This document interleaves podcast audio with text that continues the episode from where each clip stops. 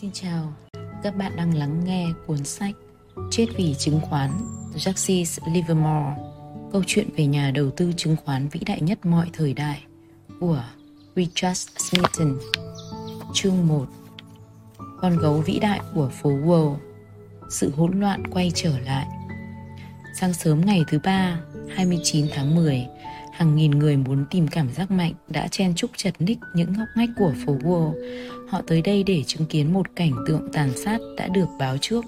Những cảnh sát trên lưng ngựa cùng đội ngũ trinh sát mặc đồng phục đã cố gắng ngăn đám đông trước lối vào trung tâm chứng khoán New York, nhưng vô ích. Mỗi lần họ mở ra được một lối đi nhỏ thì ngay lập tức đám đông chen lấn lại tràn vào và bịt kín như cũ. Ở bên trong, trên sàn giao dịch, người ta có thể thực sự cảm thấy không khí căng thẳng và lo sợ khi kim đồng hồ nhích dần tới thời điểm 10 giờ. Tiếng chuông mở đầu buổi giao dịch rung lên, chưa đầy một tuần trước, vào ngày thứ năm đen tối, thị trường chứng khoán đã trải qua đợt suy sụp, suy giảm tồi tệ nhất trong lịch sử và cảnh sụt giá tới mức kinh ngạc chiều ngày thứ hai sau đó đã làm nỗi hoang mang càng lan rộng trên khắp cả nước. Các nhà đầu tư lo lắng tới gặp những người môi giới chứng khoán. Họ đằng hắng rồi liên tục chuyển chân trong lúc đứng nhìn chằm chằm, như bị thôi miên vào chiếc máy điện báo giá cổ phiếu, nằm yên lặng. Bởi nó sẽ lạnh lùng đưa ra phán quyết, sống sót hay bị sụp đổ. Khả năng tồi tệ sau sẽ dễ xảy ra hơn. Theo cuốn sách của William Klingman 1929, năm của sự sụp đổ kinh hoàng. Trong cùng buổi sáng hôm ấy, chính xác lúc 7 giờ 20 phút, không phải là 7 giờ 19 phút, cũng không phải là 7 giờ 21 phút. Ông đang đứng tại lối vào chính dẫn tới phòng số 29 của ông trong tòa nhà ở Kings Point, Long Island. Jesse Livermore chờ xem người ta đã trang trí môi cho chiếc xe Rolls Royce màu đen của mình như thế nào.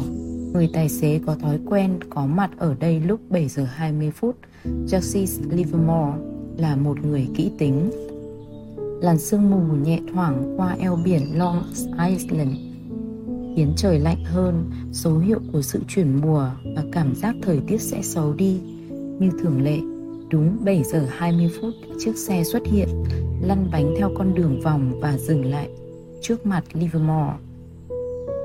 Ông gật đầu yên lặng với người tài xế, mở cửa xe rồi thả người vào chiếc ghế sau.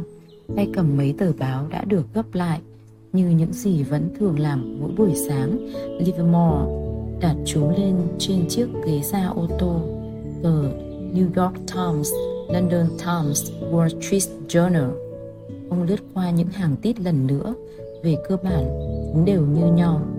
Thị trường chứng khoán trên khắp thế giới đồng loạt sụt giảm khi chiếc ô tô đi xuống đường, Livermore bật chiếc đèn đọc sách và kéo rèm cửa ô tô lại. Muốn xem xét thông tin trên các tờ báo trong sự im lặng kín đáo. Không có thông tin nào trên các mặt báo khiến Livermore bất ngờ. Thật ra, ông đã chờ những dòng tít này từ gần một năm trước. Ông đã lên kế hoạch cẩn thận cho ngày này và kiên nhẫn chờ đợi. Khi chiếc xe ngang qua Manhattan Người tài xế không kéo cửa sổ che giữa hai người xuống mà nói qua micro. Ông Livermore, chúng ta đã đi vào địa phận Manhattan. Ông bảo tôi khi nào đến thì nói với ông. Livermore kéo tấm rèm dày màu đen mở ra để ánh sáng mặt trời tràn vào khoang xe sau. Ông nghĩ về việc bảo người lái xe trở xuống phố Wall để ông có thể nhìn thấy, cảm nhận được không khí trong các con hẻm ở đó nhưng điều đó, bằng cách này hay cách khác ảnh hưởng tới hành động, tâm trạng và đánh giá khách quan của livermore. Liệu đây đã phải là giới hạn sụt giảm thấp nhất chưa? Hay chỉ là một bước tạm dừng trên mặt dốc đi xuống? Liệu lòng tin vào thị trường có quay lại và chặn được đà sụt giảm tự do này? Liệu ông có nên che giấu những quan điểm trước mắt của mình? Vận may của ông sẽ phụ thuộc vào câu trả lời cho những câu hỏi sau này và trước đó rất lâu, ông đã nhận ra rằng hành động thực sự của những người tham gia thị trường chứng khoán, chứ không phải những gì họ nói, sẽ định hướng cho kế hoạch hành động tiếp theo của họ. Một số người có thể muốn nhìn thấy cảnh hỗn loạn, muốn cảm nhận sự tuyệt vọng của tình trạng rối loạn tài chính xảy ra khi nỗi sợ hãi và sự tức giận lấn át lòng tham tới mức mù quáng. Nhưng livermore không nằm trong số đó ông muốn tránh xa những phản ứng này ông có thể nhanh chóng nhìn rõ được mọi thứ ông sẽ ngồi tại văn phòng của mình lắng nghe những lời phán quyết câm lặng trên những bảng báo giá cổ phiếu khi thị trường mở cửa giao dịch. Livermore kéo rèm và lại và bắt đầu đọc báo trong bóng tối. Ông nói trong khi vẫn cúi những chuyện Ông nói trong khi vẫn cúi xuống những trang báo Harry, chúng ta đi thẳng tới văn phòng nhé Trước khi hệ thống đèn giao thông tự động được lắp đặt ở New York, một cảnh sát giao thông được bố trí ngồi trong trạm gác và điều khiển hệ thống đèn. Khi chiếc xe sang trọng của Livermore tới nơi, viên cảnh sát này sẽ điều khiển cho đèn chuyển sang màu xanh để chuyến đi của Livermore không bị gián đoạn trên đường từ Kings Point tới văn phòng của ông ở Manhattan. Mỗi tuần một lần, Harry, người lái xế người tài xế lại lặp lại lộ trình này dừng bước trước mỗi trạm đèn giao thông ở đó anh đưa tiền cho viên cảnh sát để anh ta bảo đảm rằng mỗi lần xe của Livermore tới nơi đèn giao thông sẽ là màu xanh bởi Livermore là người đòi hỏi sự chính xác.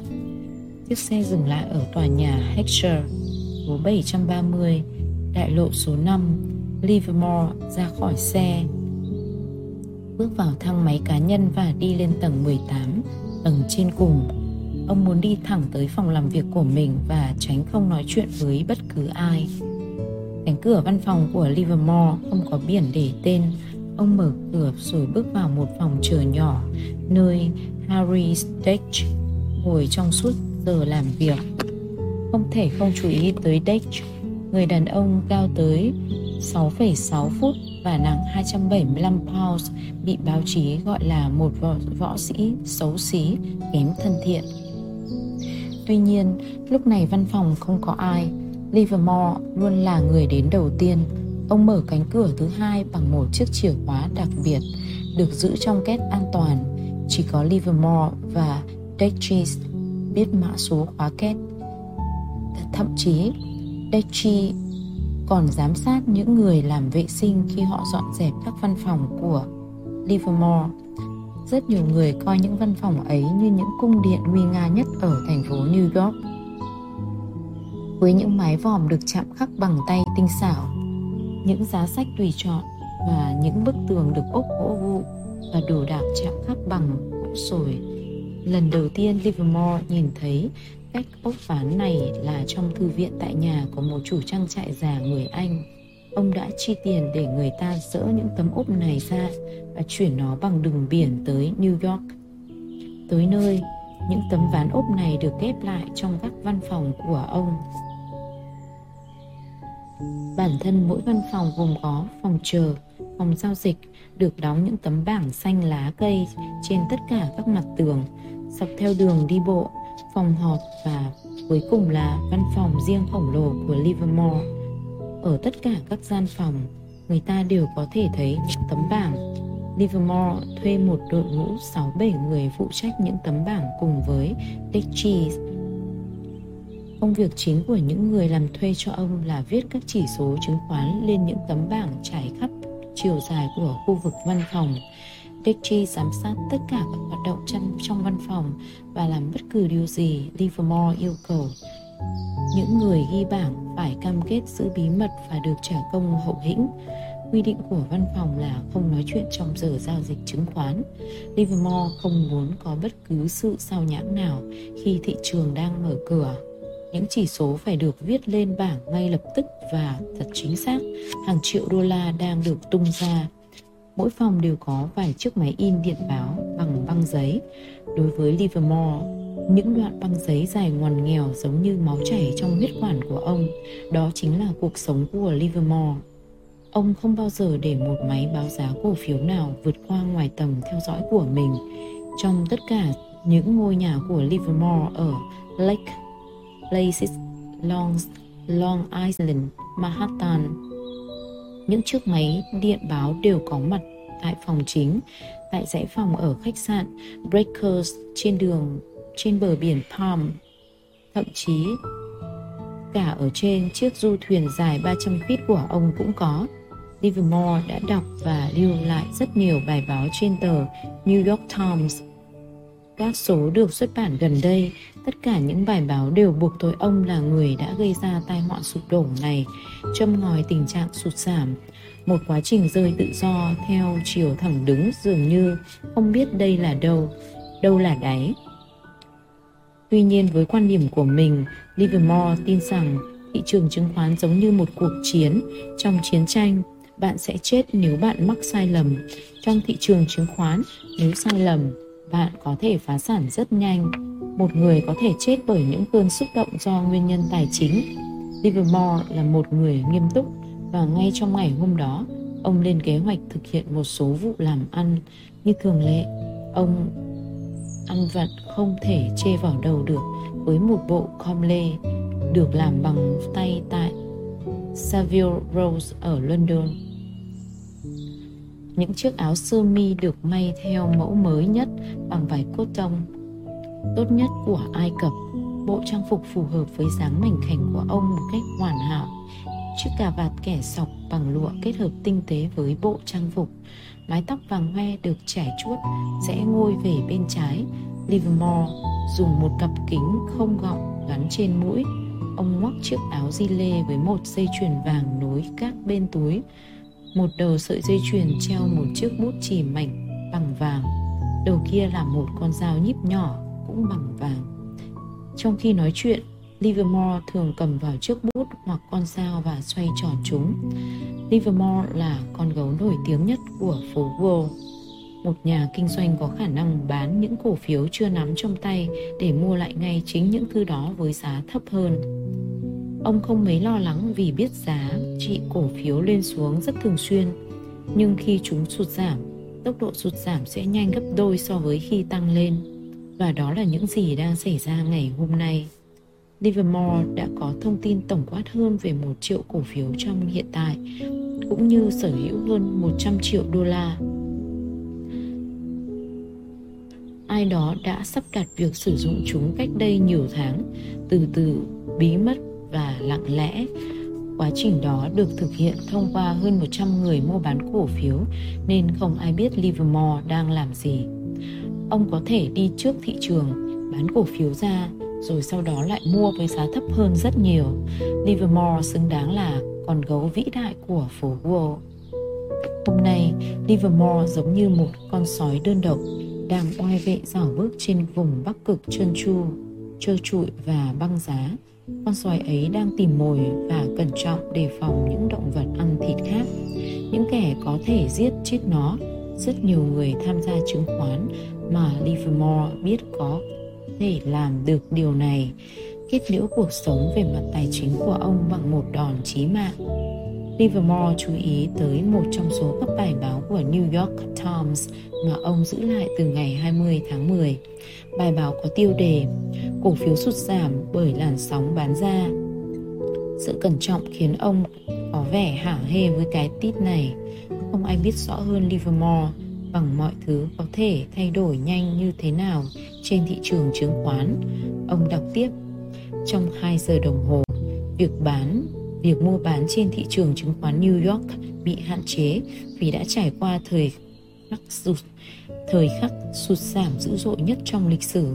Bản công bố cuối cùng cho thấy thực lỗ trong khoảng từ 5 tới 20 điểm và tổng giá trị sụt giảm trong thời gian giao dịch mở cửa ước tính khoảng 1 tỷ đô la, thậm chí còn hơn thế. Tổng doanh số là 3 triệu 488.100 cổ phiếu, đây là mức sụt giảm nặng nề thứ hai trong riêng ngày thứ bảy kể từ khi thị trường chứng khoán được thành lập. Trong nửa giờ giao dịch đầu tiên đạt con số khoảng hơn 8 triệu 500.000 cổ phiếu, tương đương với mức của một ngày đầy đủ 5 giờ giao dịch. Cộng đồng tham gia chứng khoán đã không hay biết về mức giá cuối cùng cho tới sau khi giao dịch đóng cửa 1 giờ 23 phút, tức là 1 giờ 23 phút sau thời điểm 12 giờ những thông tin quá tải từ trước điện báo đã trở nên quá muộn. Đòn giáng vào những cổ phiếu chủ chốt một trong những câu chuyện được phổ biến rộng rãi ở tất cả những nơi máy điện báo giá cổ phiếu được sử dụng ngày hôm qua là về Jesse Livermore, từng là một trong những nhà đầu cơ cổ phiếu lớn nhất nước Mỹ, từng đứng đầu một nhóm đầu cơ, đã giáng những đòn nặng nề vào thị trường trong nhiều tuần. Câu chuyện đó kể rằng những hoạt động của Livermore đã khiến cho sự yếu kém đặc biệt lan rộng trong những cổ phiếu chủ chốt và có giá cao. Arthur Cuttons đến từ Chicago được thừa nhận là người đứng đầu trong hoạt động đầu cơ giá lên theo dõi chiếc máy điện báo giá cổ phiếu từ khách sạn tại thành phố Atlantic ngày hôm qua, đã nói với những người bạn thân rằng không có gì có thể làm thay đổi quan điểm của ông về thị trường. Những cổ phiếu tốt cuối cùng sẽ bán được với giá cao hơn. Những bài báo xung quanh cuộc chiến giữa Livermore và Cotton giành quyền tối cao trên thị trường chứng khoán được bàn luận rộng rãi ở phố Wall trong 3-4 ngày gần đây đã trở nên khó đoán. Người ta cho rằng Livermore có thế mạnh trong các hoạt động kinh doanh cổ phiếu ngắn hạn và những cổ phiếu hàng đầu, trong khi thế mạnh của Cotton lại nằm ở những hoạt động dài hạn với nhóm cổ phiếu này. Vì thế của Livermore là ở chỗ ông từng giữ vị trí đứng đầu ở nước Mỹ trong hoạt động chứng khoán, xét trên khía cạnh đầu cơ cổ phiếu. Sau vài năm mờ nhạt, hiện đây là hoạt động phát triển và hấp dẫn nhất trên thị trường.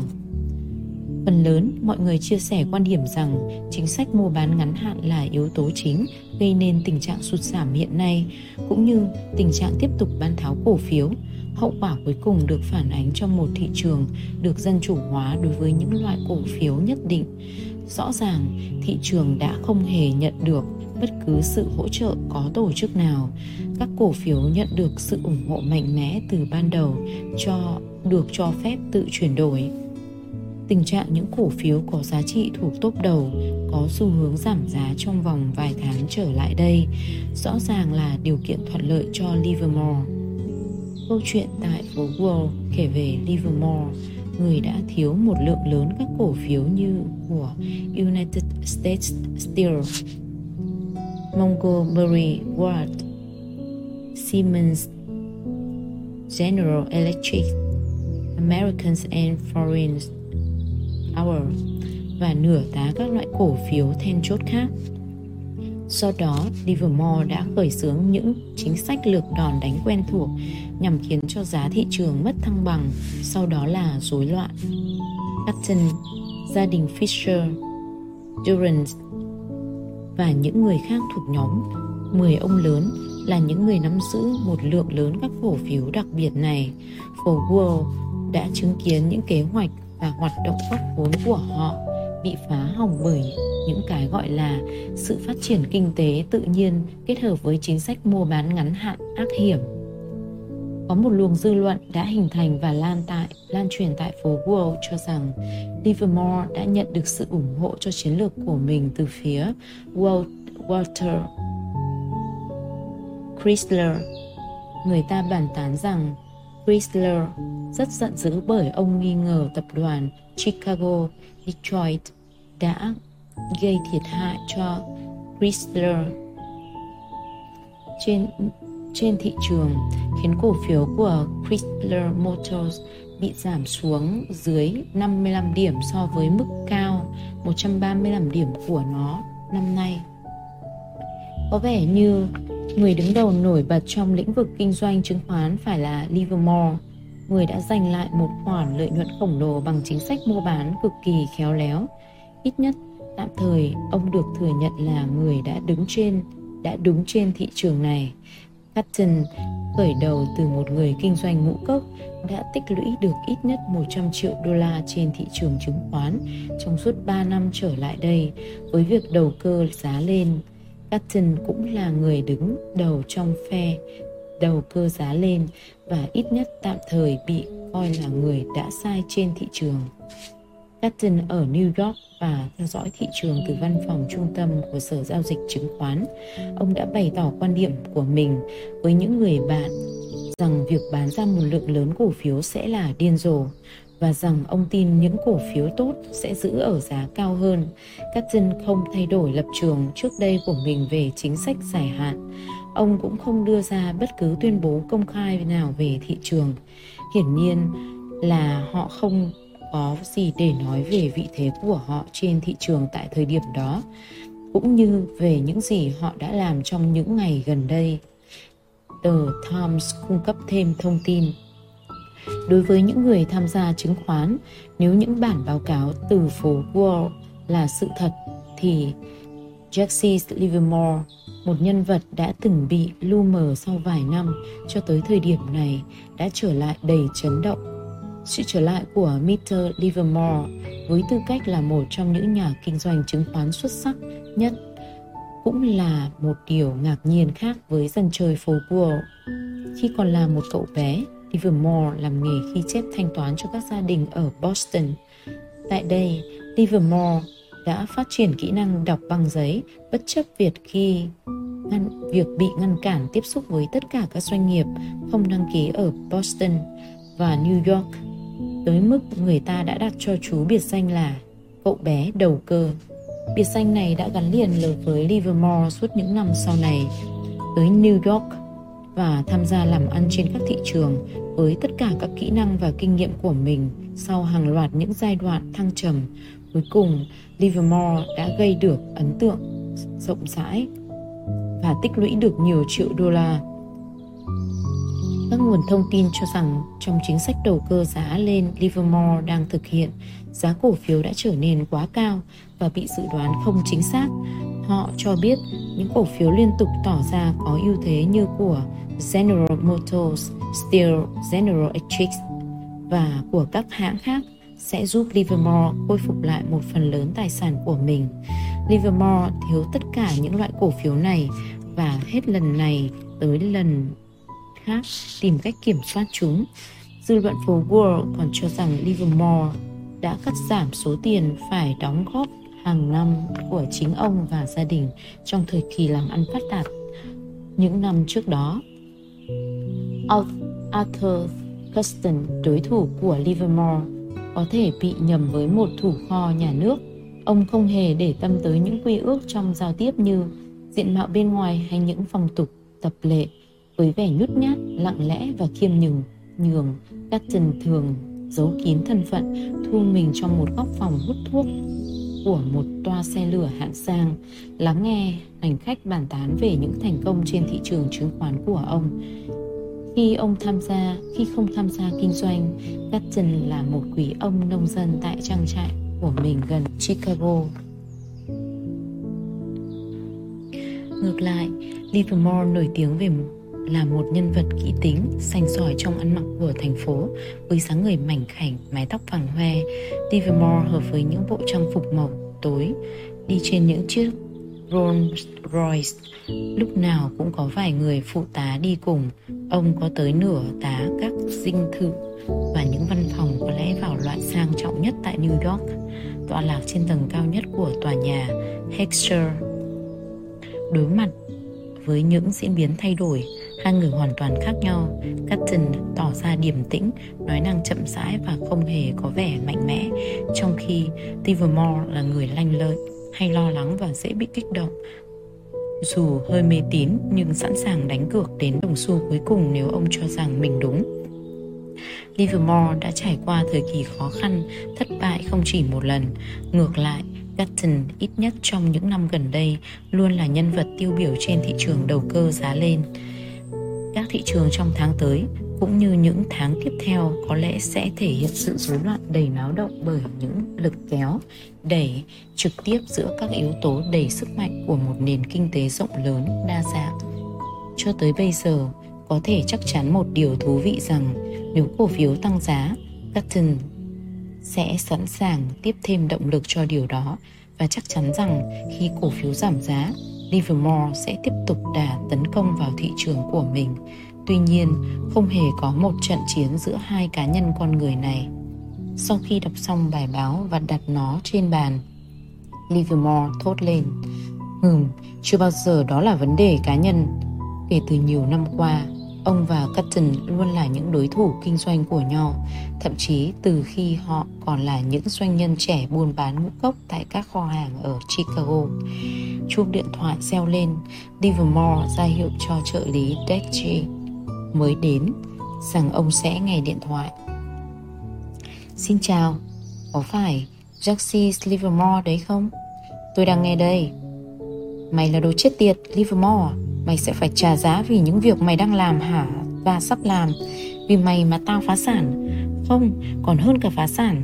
Tao đã nợ những người môi giới hàng nghìn đô la tiền lãi Nhưng tao vẫn còn khẩu súng Tao sẽ đến thẳng đấy và bắn vỡ óc mày ra Lần sau nếu mày ra mở cửa Thì người đứng ở cửa sẽ là tao Và điều tiếp theo là mày sẽ phải bước qua cánh cửa địa ngục Đấy là nơi xứng đáng dành cho mày Livermore dập điện thoại xuống Tất cả là do những bài báo này.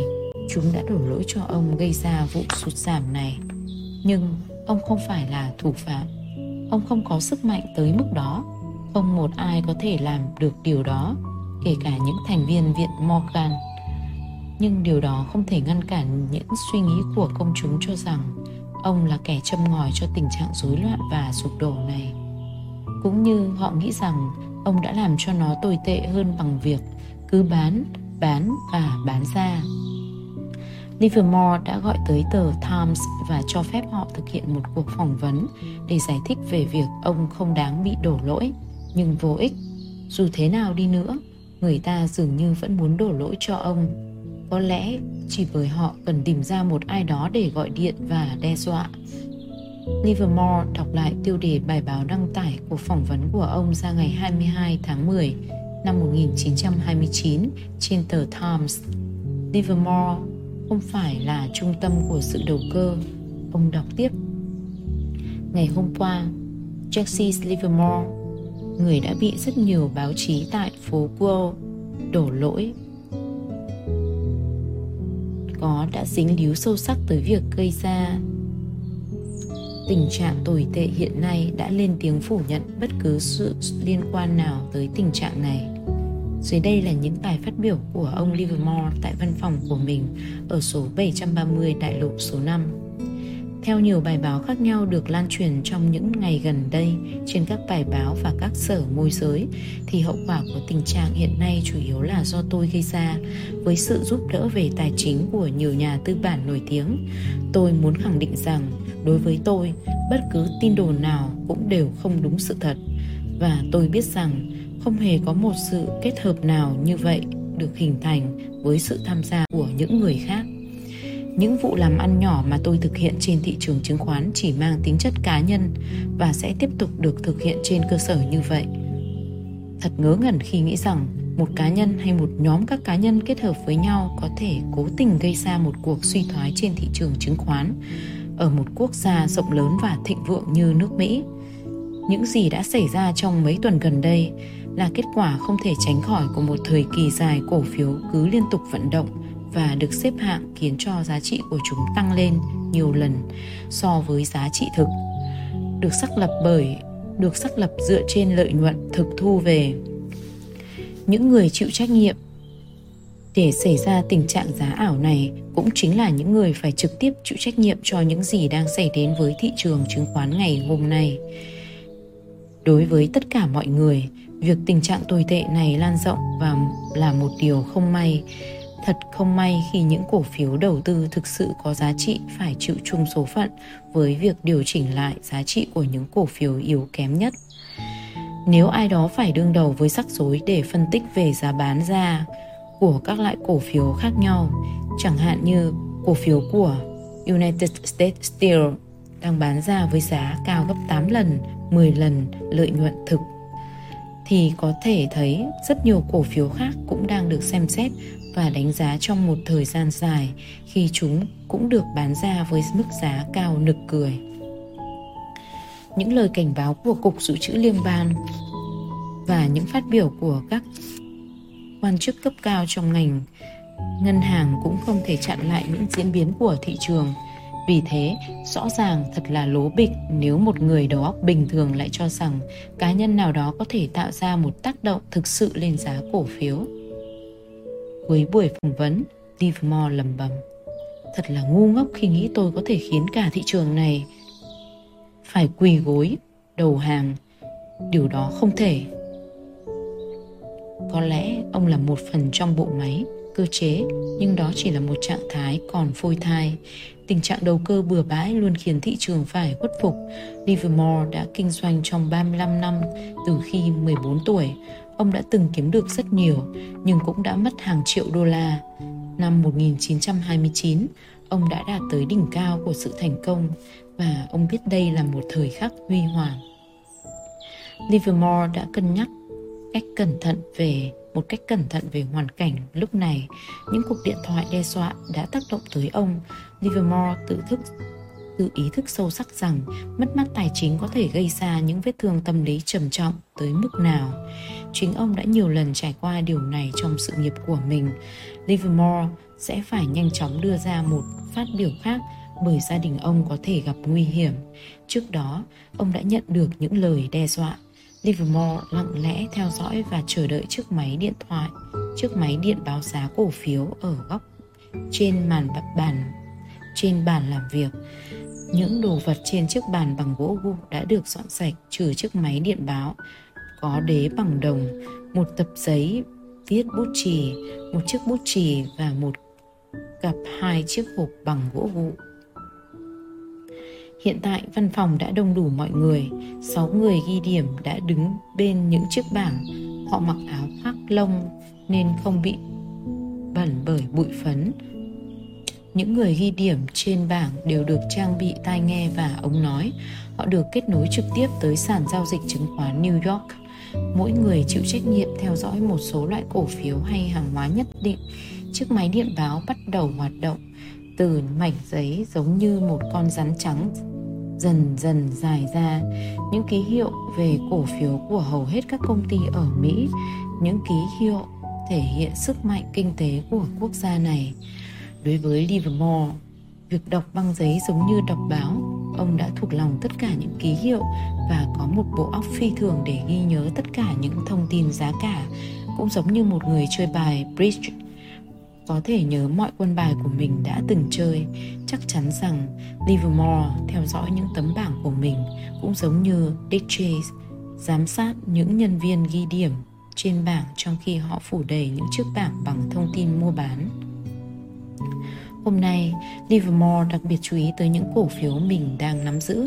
Ông nhìn lên bảng và liên tục tính toán nơi vốn đầu tư của ông đổ vào. Văn phòng yên lặng, chỉ có tiếng máy điện báo và tiếng phấn trên bảng luôn có một sự yên lặng như vậy tại phòng giao dịch của Livermore trong thời gian mở cửa giao dịch. Tất cả mọi người biết rằng không có chỗ cho những cuộc tán gẫu khi giao dịch mở cửa. Hôm nay, tổng lợi nhuận thặng dư trung bình của Livermore được tăng thêm 100 triệu đô la. Điều này khiến ông bộc khiến ông bộc lộ không khiến ông bộc lộ thái độ gì khác. Chuông điện thoại tại phòng chính, lại reo. Livermore ra hiệu cho Dick Ông trả lời điện thoại. Ông không muốn bị quấy rầy bởi một cuộc điện thoại đe dọa trong thời điểm thị trường đang mở cửa. Những cuộc điện thoại phá vỡ sự tập trung. Livermore không có gì để nói với bất cứ ai và cũng không muốn nghe điều gì từ bất cứ người nào trong khi giao dịch mở cửa ông giống như một con sói đi săn mồi, chỉ có thể tập trung vào những gì nó đang làm. Mỗi một phần trăm lên, xuống đồng nghĩa với việc đầu tư của ông lãi hay lỗ một triệu đô la.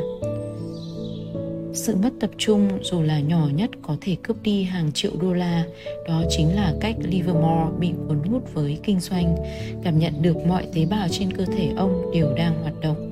Không có gì tồn tại cả, trừ những giải băng giá với một người có đủ sự nhạy bén và thông minh cuộn băng giấy có thể nói cho anh ta biết mọi điều tìm ra những manh mối và xử lý chúng. Livermore đang chiến đấu với hai xúc cảm mạnh mẽ trên thị trường chứng khoán nỗi sợ hãi và tính tham lam. Ông đã chơi một canh bạc lớn. Tối hôm đó livermore về nhà tại kings point và thấy vợ mình Dorothy, Dorothy cùng hai con trai Paul Jaxis không có ở nhà. Những bức tranh đã bị dỡ xuống, mấy tấm thảm ba tư cũng không thấy, cả mấy đồ dùng bằng bạc cũng biến mất. Livermore chạy lên tầng 2, đến chỗ trước két an toàn, nơi Dorothy cất giữ nữ trang, một bộ sưu tập tuyệt vời hầu hết là từ Harry Winston, Van Cleef và Apel's, Tất cả đã biến mất. Livermore chạy xuống bếp, bốn người làm bếp và hai quản gia vẫn đang chuẩn bị bữa tối. Ông hỏi, bà Livermore và bạn trẻ đâu rồi? Người quản gia chính trả lời, Họ vào phòng của mấy người tài xế rồi, thưa ngài. Họ đã biết tất cả về sự sụp đổ khủng khiếp. Chúng tôi rất tiếc, thưa ông Livermore. Livermore nhìn họ chằm chằm trong vài giây, thẫn thờ, rồi chạy tới mấy gian phòng bên trên mấy chiếc nhà để xe. Có hai người tài xế, một người tài xế của Dorothy và người còn lại là tài xế của ông. Mấy cái nhà để xe thông với ngôi biệt thự lớn bằng đá. Livermore đi vào phòng khách, bước trên những tấm thảm cuộn, bao quanh những tác phẩm nghệ thuật và đồ cổ vô giá. Dorothy ngồi trên chiếc ghế dài cùng hai con hai đứa con trẻ. Họ đều đang diện những bộ đồ đẹp nhất. Mousy hay chính là Dorothy, ông thích gọi vợ mình như vậy. Chuyện gì thế này? Em đang làm gì vậy? Dorothy trả lời Em và các con đã nghe hết Em rất tiếc Livermore Em đang nói về cái gì thế? Em được biết rằng mọi người đã bị phá sản bởi vụ sụt giảm. Đài phát thanh suốt ngày nói về điều ấy. Người ta nhảy ra ngoài cửa sổ Bắn nhau, bắn vào nhau tại văn phòng Và biến mất. Vài người bạn của em đã gọi điện. Em rất tiếc. Livermore. Livermore nhìn vợ mình. Nhiều giây trôi qua Dorothy ngồi đó, xinh đẹp.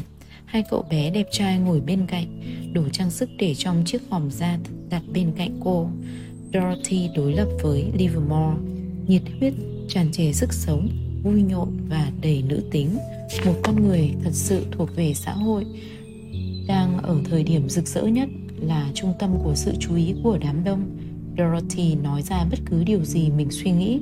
Một diễn viên hài có tài năng bẩm sinh và điều thú vị nhất không bao giờ chọc cười một cách cố tình. Trên thực tế, mọi người vẫn thường cười vì hiểu nhầm ý của Dorothy. Livermore nhìn xuống chiếc hòm da đựng đồ trang sức. Ông đã vài lần nhờ đến nó trong những thời điểm tồi tệ nhất, những thất bại nặng nề nhất của ông trên thị trường. Ông đã hơn một lần mang chiếc hòm đó đến chỗ Harry Winston khi bị lâm vào cảnh túng quẫn và cần một khoản thế chấp. Những thứ đồ trang sức này trị giá gần 4 triệu đô la và luôn được Harry định giá tương đương với 1 triệu đô la tiền mặt. Khoản thế chấp đủ để bắt đầu làm lại. Livermore sẽ quay lại chuộc sau khi ông có thể tự đứng vững trên đôi chân của mình. Ông luôn cảm ơn Harry bằng một lượng lớn tiền mặt. Mousy, em và con về nhà chính ăn tối đi, mang theo cả cái hòm trang sức nữa. Ồ, oh, Livermore, anh lại cần đến nó à? Không, hôm nay là ngày tươi đẹp nhất của anh trên thị trường. Anh đã giải quyết xong một nửa số cổ phiếu của anh. Chúng ta sẽ ổn thôi anh chắc chắn sẽ không cần tới những thứ đồ trang sức này nữa. Giờ thì em và con ta đi nào. Livermore quay bước và mỉm cười. Thật là một ngày tươi đẹp. Dorothy luôn làm ông ngạc nhiên và khiến cho ông cười. Họ đang có một số rắc rối. Phần lớn là lỗi của Livermore liên quan đến những phụ nữ khác. Tuy nhiên, ông hy vọng họ có thể giải quyết chuyện này. Ông biết rằng nếu họ ly dị Ông sẽ rất nhớ Dorothy. Mắt ông mở đi khi nghĩ về tình yêu của họ. Livermore lắc đầu để thoát ra khỏi những suy nghĩ này. Ông sẽ vui vẻ bên vợ con khi họ vẫn còn ở bên ông. Ai mà biết được tương lai sẽ ra sao. Những cuộc điện thoại đe dọa vẫn đeo bám Livermore, ngày càng nhiều. Ông cần phải kết thúc những lời đe dọa này Livermore lại gọi cho tờ New York Times. Tờ báo luôn sẵn sàng công bố những thông tin về Jesse Livermore đầy bí mật. Và đây là tiêu đề một bài báo số ra ngày 13 tháng 11. Livermore giờ trở thành một nhà đầu cơ giá lên, tuyên bố cổ phiếu sụt giảm quá thấp và những giao kèo mua bán. Livermore đọc tiếp. Nhiều tuần trước, Jesse Livermore được liệt kê vào trong danh sách những người đầu cơ hạ giá. Người ta đã dự đoán rằng hơn bất cứ ai, ông là người sẽ bán ra ngắn hạn nhiều cổ phiếu hơn nữa trên thị trường đang tụt dốc không phanh. Nhưng tối qua, nhân vật này đã tuyên bố chắc nịch với tờ New York Times rằng những cổ phiếu dẫn đầu bị đẩy giá xuống quá thấp. Mặc dù không có phát biểu gì liên quan tới quan điểm của mình, nhưng những lời nói của Livermore cho thấy khả năng ông kiểm soát lượng cổ phiếu của mình và quay lại với tư cách bên mua của thị trường. Livermore tuyên bố những cổ phiếu hàng đầu với lợi nhuận tốt và một tương lai chắc chắn đang được đặt ra trong quá trình mặc cả mua bán. Rất nhiều trong số chúng ta bị đẩy giá xuống quá thấp mọi người trên cả nước trở nên rất hoảng loạn và đã bán tháo một lượng lớn cổ phiếu của họ mà không cân nhắc tới giá trị của chúng. Theo quan điểm của tôi, tình trạng này không nên tiếp diễn nữa. Không hiểu vì lý do gì khiến cho những cổ phiếu hàng đầu bị quẳng vào thị trường một cách nhẫn tâm như tình trạng chúng ta đã chứng kiến trong những ngày giao dịch gần đây. Vài ngày gần đây, chúng ta thấy một lượng lớn cổ phiếu này bị chủ sở hữu bán ra chỉ vì họ sợ hãi. Dù đã có những phát biểu như vậy, những cuộc chiến điện thoại vẫn tiếp tục ám ảnh Livermore. Livermore, mày là kẻ nói dối bẩn thỉu, tao biết mày xảo quyệt như thế nào. Mày nói là phía tích cực của thị trường trong khi mày lại đánh tụt giá. Tao sẽ đến tìm mày. Tao muốn mày không còn một buổi tối nào được ngủ ngon nữa. Thằng con hoang đáng thương. Còn nữa Tao sẽ đến tìm mày. Tao còn gì để mất nữa đâu. Tao đã mất mọi thứ vào thị trường vì mày và lũ bạn khốn nạn của mày. Mày nghĩ mày có thể bóp chết một con người bé nhỏ hủy ngoại tao và gia đình tao bằng những hành động phi pháp của mày à? Mày là một kẻ đã chết, Chỉ có điều mày không biết là mày đã chết. Gia đình tao đã phải chịu đựng, Giờ sắp đến lượt gia đình mày. Này, Hôm nay tao đã mất nhà rồi đấy, Livermore ạ. À. Mày nghĩ thế nào về điều đó? Để có ngôi nhà, Tao đã phải mất 23 năm để trả nợ. Hôm nay họ đã đuổi tao ra khỏi nhà. Tao lang thang trên đường như một kẻ ăn bám cùng với vợ Và bốn đứa con tao. Mày đã làm như vậy Và mày sẽ phải trả giá. Những lời đe dọa tới tấp qua điện thoại, Qua thư và thậm chí qua cả những bức điện báo giao tay. Đến ngày 21 tháng 12 năm 1929 Khi Jesse Livermore đã đầy đủ, Ông thuê người bạn trước đây của mình là Frank Gorman, Một nhân viên cảnh sát cũ ở Nassau County County để phòng xa. Gorman và Livermore là những người bạn cũ cho đến năm 1929. Livermore đã dùng ông ta vài lần trước khi mọi thứ trở nên hỗn loạn. Lần cuối cùng, Jorkman đã bảo vệ ông thoát khỏi Boston Billy ở Monacan. Một tên trộm khét tiếng, kẻ đã cướp ngôi biệt thự của Livermore hắn đã bị bắt và thể sẽ trả thù.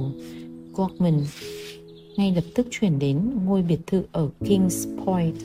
Hàng ngày ông ta theo những đứa trẻ đến trường và trở thành chiếc bóng của Dor- Dorothy.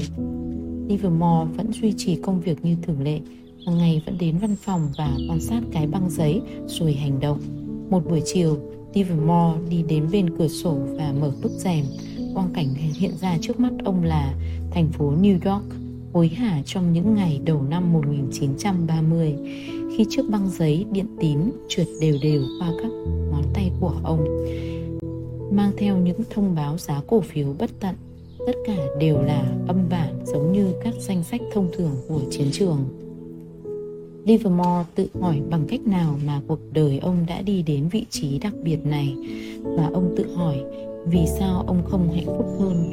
Cuối cùng, đây là những ngày ghi dấu những thành công về tài chính lớn nhất của ông.